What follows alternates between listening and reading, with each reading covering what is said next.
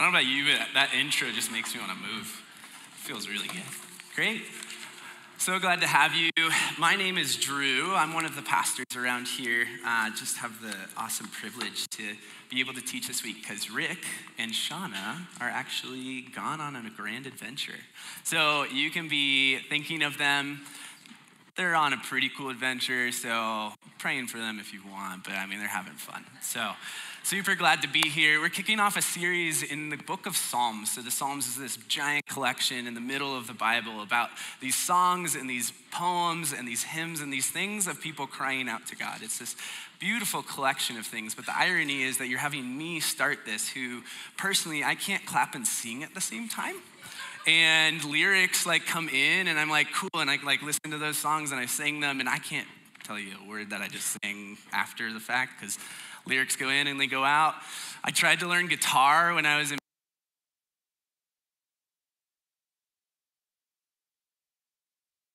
those, but I don't know.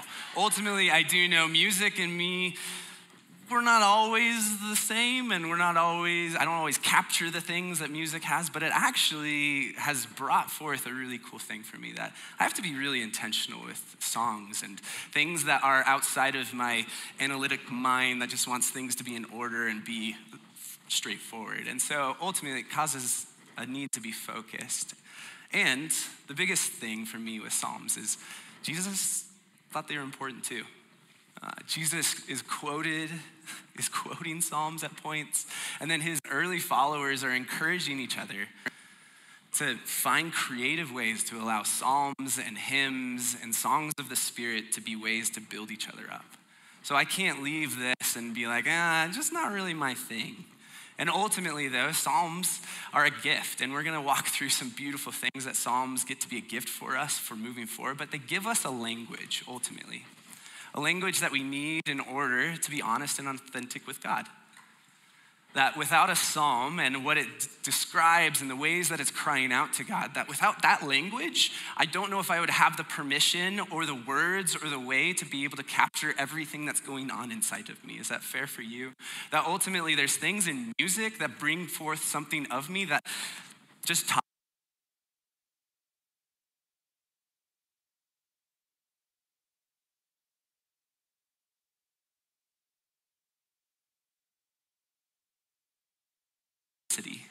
that any relationship we have, the less honest and less authentic we are with that relationship, the less that thing matters to us.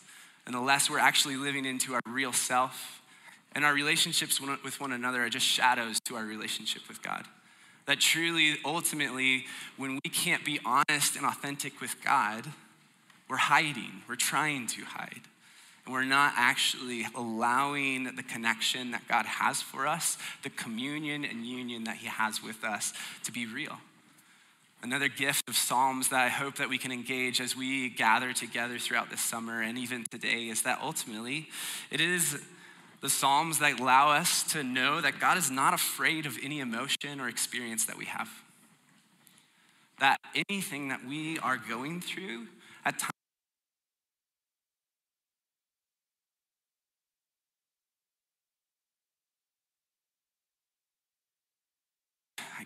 Don't know who would understand that. And ultimately, though, we look through this book of Psalms and it's just this like authentic, real expression of what's going on.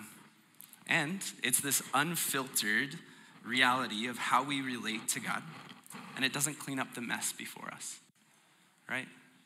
But truly, some of these Psalms, I like, I'm like, oh my gosh, is he allowed to say that? Like, David is pretty direct, pretty full of emotions. A lot of the Psalms in this collection are written by David, and so he's just this king in the Old Testament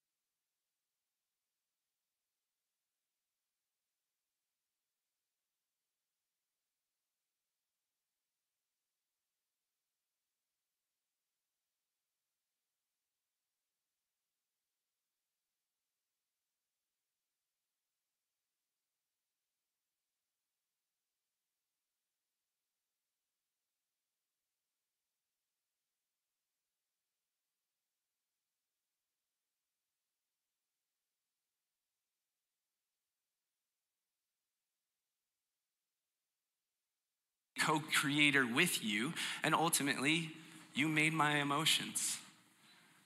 And you want me to be as real and raw with you as I am with anyone else and myself. That truly, I don't know if you've known this experience, but when you break the walls that we put between one another and you're vulnerable with another person, it's so scary.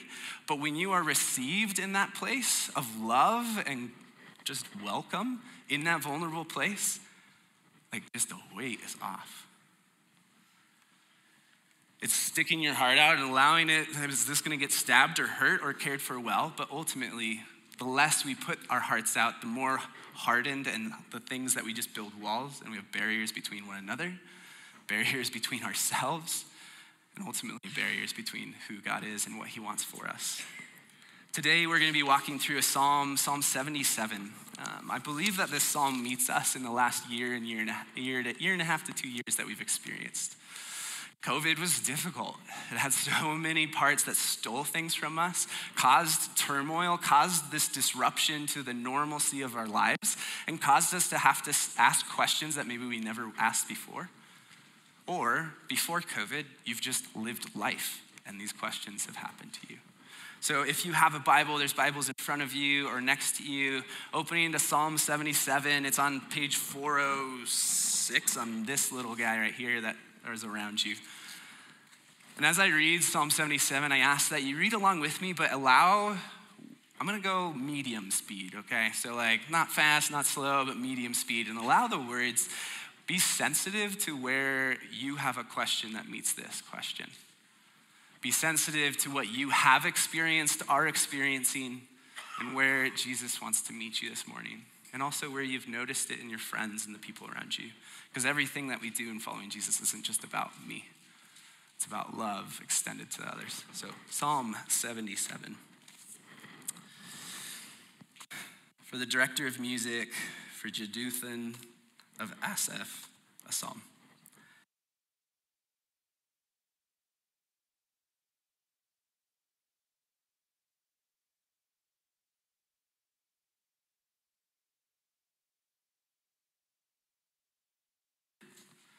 I remembered you, God, and I groaned. I meditated, and my spirit grew faint. You kept my eyes from closing. I was too troubled to speak. I thought about the former days, the years of long ago. I remembered my songs in the night. My heart meditated, and my spirit asked, Will the Lord reject forever? Will he never show his favor again? Has his unfailing love vanished forever? Has his promise failed for all time? Has God forgotten to be merciful?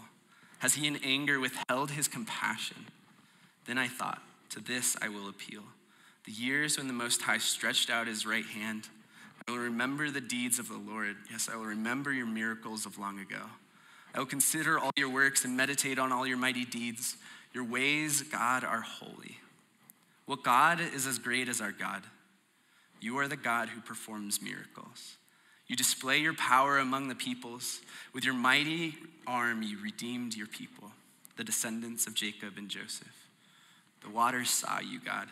The waters saw you and writhed, and the very depths were convulsed. The clouds poured down water, the heavens resounded with thunder.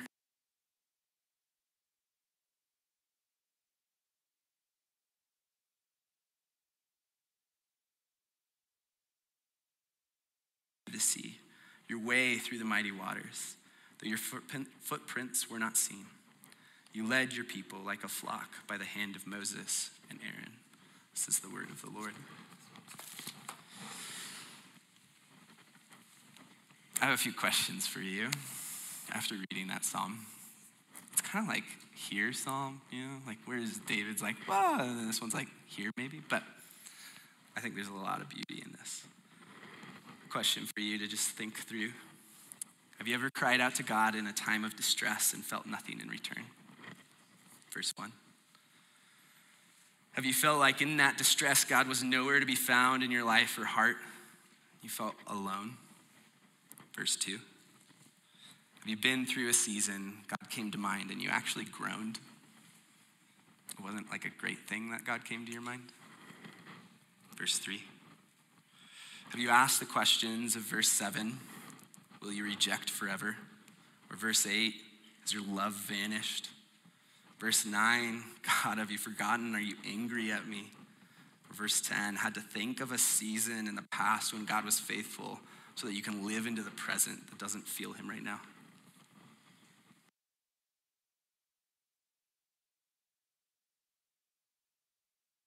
Trusting God as a shepherd to lead you, even when you don't fully know where He is leading you to. Verse 20. Ultimately, if you resonate with any of that, the beauty of this psalm is to tell you you're not alone. I think that our thoughts and our things that we think through that they can deceive us and cause us to grow inward and hardened and to be afraid of these things. But what we see in this psalm is an invitation to allow it to be a part of our lives. That it's not actually something that God is afraid of at all. That He invites that honesty, invites that presence, invites this openness to the season, doesn't put it under the rug, but actually exposes it. As Jesus says that He comes to bring the light that people are trying to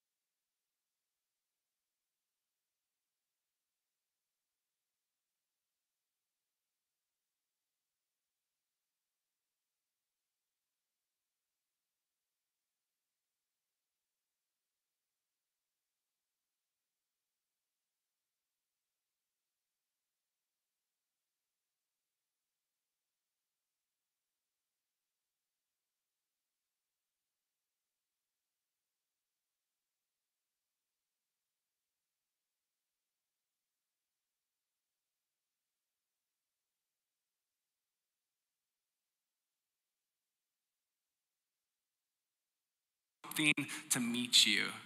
And yet, ultimately, that phone call didn't make anything go away, but it brought this a sense of comfort. But when you read this, you don't see a lot of comfort happening initially, right? There's a lot of tension and a lot of things that's trying to grasp out, trying to make that call, and it's not being met. But then there's this point where he's having to return return to the things that he knows, the things that he has noticed in and through his life. Have you ever heard the sentiment, absence makes the heart grow fonder? Yes, maybe so.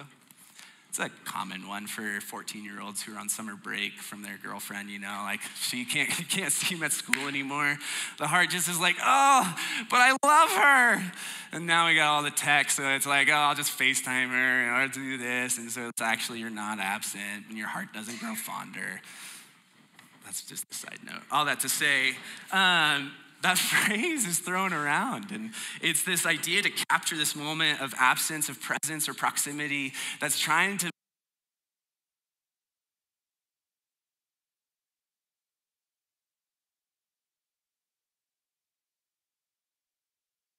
things, but also I think that there's a known experience to absence and the heart that actually it doesn't always grow fonder, since hence the question mark, that truly it can lead to a bitterness or an indifference. That if we experience absence of someone around us or someone who matters to us or absence of God's presence, that our heart gets frustrated and I think that Psalm 77 exposes this and shows that there's this like fine line for this. That we don't want our hearts to grow hardened in absence, but actually to be drawn in and allow us to be met in the tension of life, but also captures for us an invitation to what we get to do to allow our hearts in absence to have a response with God. There's a, an author, uh, if you know, his name is C.S. Lewis. He's a few decades ago, and he wrote this book called Screwtape Letters. Um, Screwtape Letters is this kind of different. It's a very, it's its own genre. It is a head demon talking to his minion demon, and he's writing these letters about the enemy, which is God. And so it's this fictional story, but it captures these misunderstandings that we have in our relationship to God and puts a spin on them to capture for us maybe what God is doing in and through our life is actually for the better when we don't understand it or we don't like it. And so there's this excerpt that I'm going to read here. And so as we read, the He is God, and ultimately He's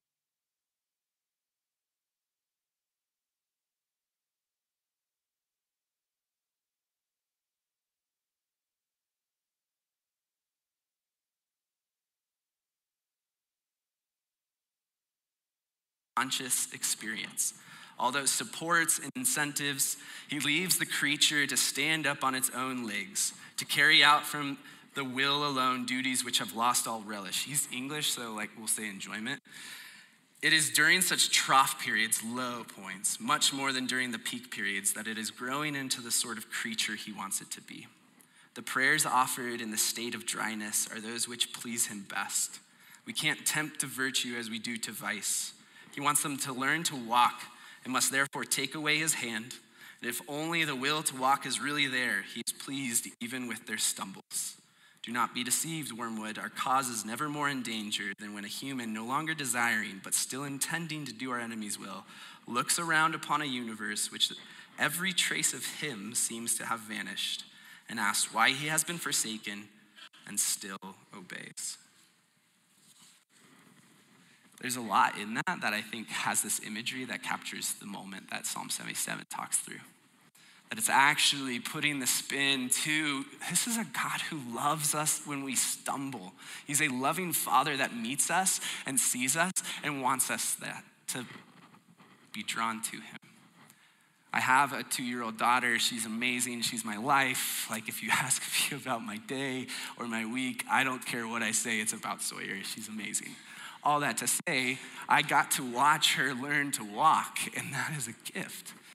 If you've ever watched a child learn this process or been a parent or whatever, ultimately you know the image that literally there is a child who you can hold the hand with as long as you want because it's just the most precious thing ever and you don't want to let go and you don't want them to say, hey, I can do it myself because it's just the best. But ultimately you have to at some point let go of their hand to let them walk themselves, right?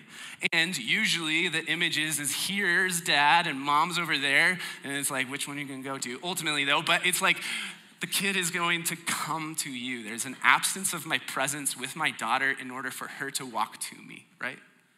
That, like, without me being there, it was to draw maturity for her, for her to have growth and development and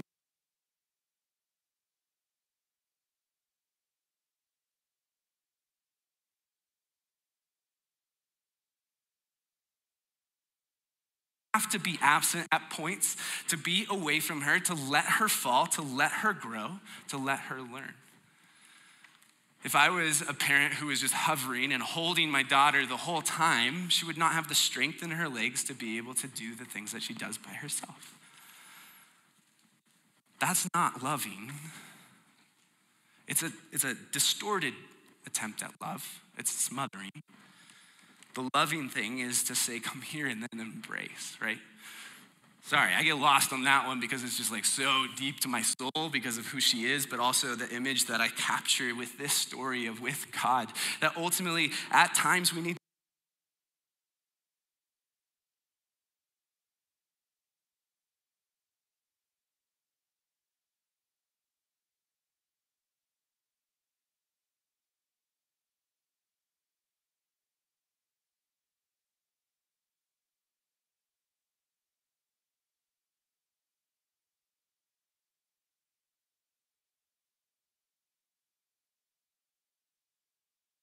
Him, even if we're experiencing troubles with God, He's still present. And that He is with us, even if we don't feel it. And the truth of this season is it's hard and it draws up questions about Him and about the worth of following Him. but ultimately to know that God is a God who promises to be faithful even when we're faithless. and I think that faithless part can get twisted. I think it's sometimes when I'm lacking faith, when I have less faith, or when I'm really like faithless. But He is faithful in the midst. Some Psalms, including this Psalm, remind us that when we are in times of need, that at times we are in need to lean on our past in order to sustain us in our present and hold on to the hope for the future. Like, do you notice in through Psalm 77 that there is this like drawing in this present moment that is just like, I don't know how to do this.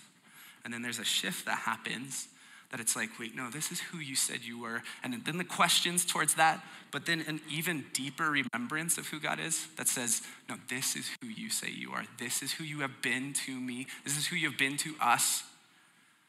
This is who I know you to be, even if I don't feel it right now. And that ultimately, when we enter seasons with this, that we need to learn to not just give up. It's really hard. We live in a cultural moment that is all about the pleasure principle. If it feels good, then you do it. If it doesn't feel good, don't do it. And so, with walking and journeying with God, if it doesn't feel good, like it's not going great, God, it's so easy to just leave that behind or not want anything to do with that or be like, ah, I don't know, what's the point? But this invitation is to say, no, there's a better way. There's a way that actually says, I'm going to go in deeper with this. Your absence from me is to draw me to you, not away from you. That literally you're beckoning me to come and stumble and try through these things and mess it all up, and that's okay. Psalm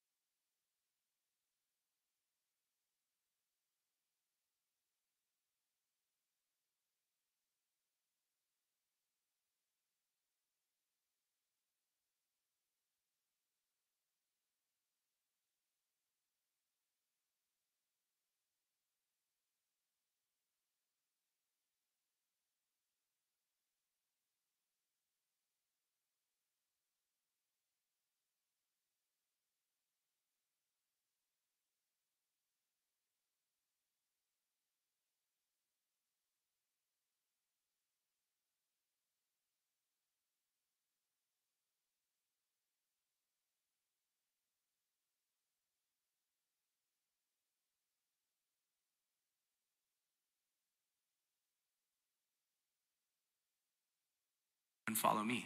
It's invitation. So it's like, take it or leave it, but it's there.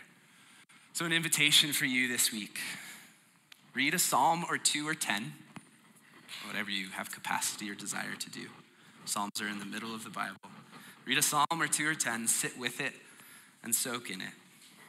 Allow the Spirit to connect it to your current moment, experience, and emotion, and allow its language to give you the language you need to talk with God. Is that fair? So I, I, invite you this week to find that time, to find that moment, to allow one psalm. And if you read a psalm and you're like, I have no idea what I just read, read another one. Just try. Ultimately, though, there is an invitation in this that that language can become your language. And it is an invitation to say, if someone was able to say that to God, then I can say that too. And then I promise, like, God will meet you in some really beautiful ways. That's a strong promise. I believe that He will meet you in some beautiful ways. He, the way I know Him. So I'm going to pray and.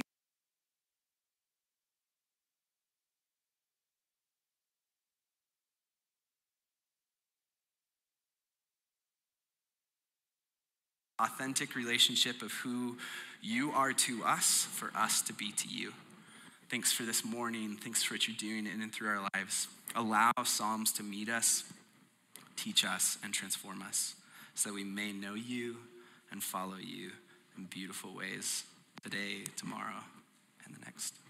Amen.